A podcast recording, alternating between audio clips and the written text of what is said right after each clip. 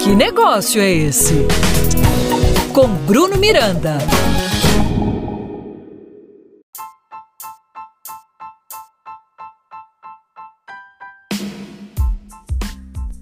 Salve, salve galerinha empreendedora que tá ligada no meu, no seu e no nosso podcast. Que negócio é esse? Vem cá, diz uma coisa. Você já ouviu falar em design thinking? Isso mesmo.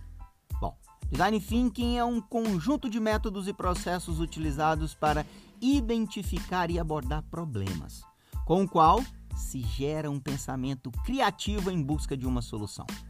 Pressupõe o levantamento de informações sobre problemas reais do usuário, o entendimento da sua jornada e a proposta de soluções tangíveis. Podemos dizer que através do design thinking conseguimos chegar a um raciocínio disruptivo, fora da caixa. Uma das máximas é que não podemos resolver um problema com o mesmo pensamento que o originou. Ou seja, o pensamento deve partir de outra origem, tendo como base a solução e jamais o problema. O design thinking possui quatro fases que, combinadas, formam um processo criativo que nos leva a uma solução. São elas: imersão, análise, ideação e prototipagem. É na fase da imersão que nos aproximamos do problema. A equipe começa a entender as implicações do desafio, estudando tanto o ponto de vista da empresa quanto do usuário final. Existem duas etapas de imersão: a preliminar e a em profundidade. A fase preliminar acontece antes mesmo do kickoff do projeto. Serve para que a equipe tenha o primeiro contato com o problema e conheça o assunto. Depois vem a fase em profundidade.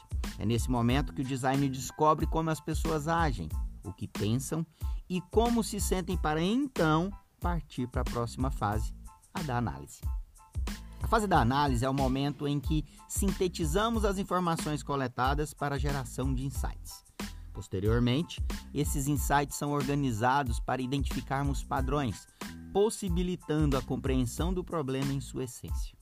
É justamente na fase de análise que o designer consegue entender com clareza em qual cenário os stakeholders estão envolvidos, o que será fundamental para a etapa seguinte, da ideação.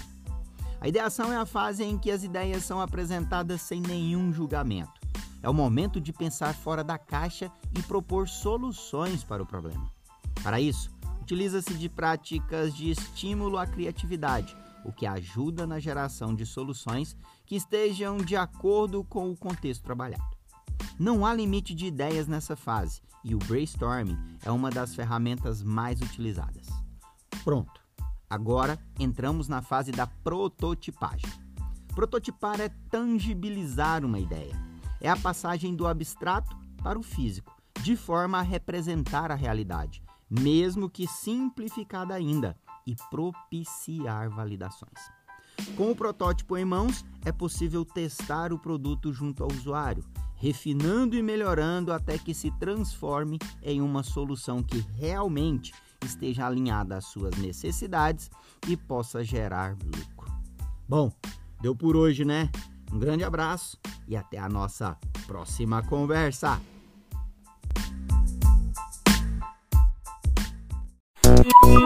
Que negócio é esse? Com Bruno Miranda. Apoio Cultural Sebrae Goiás.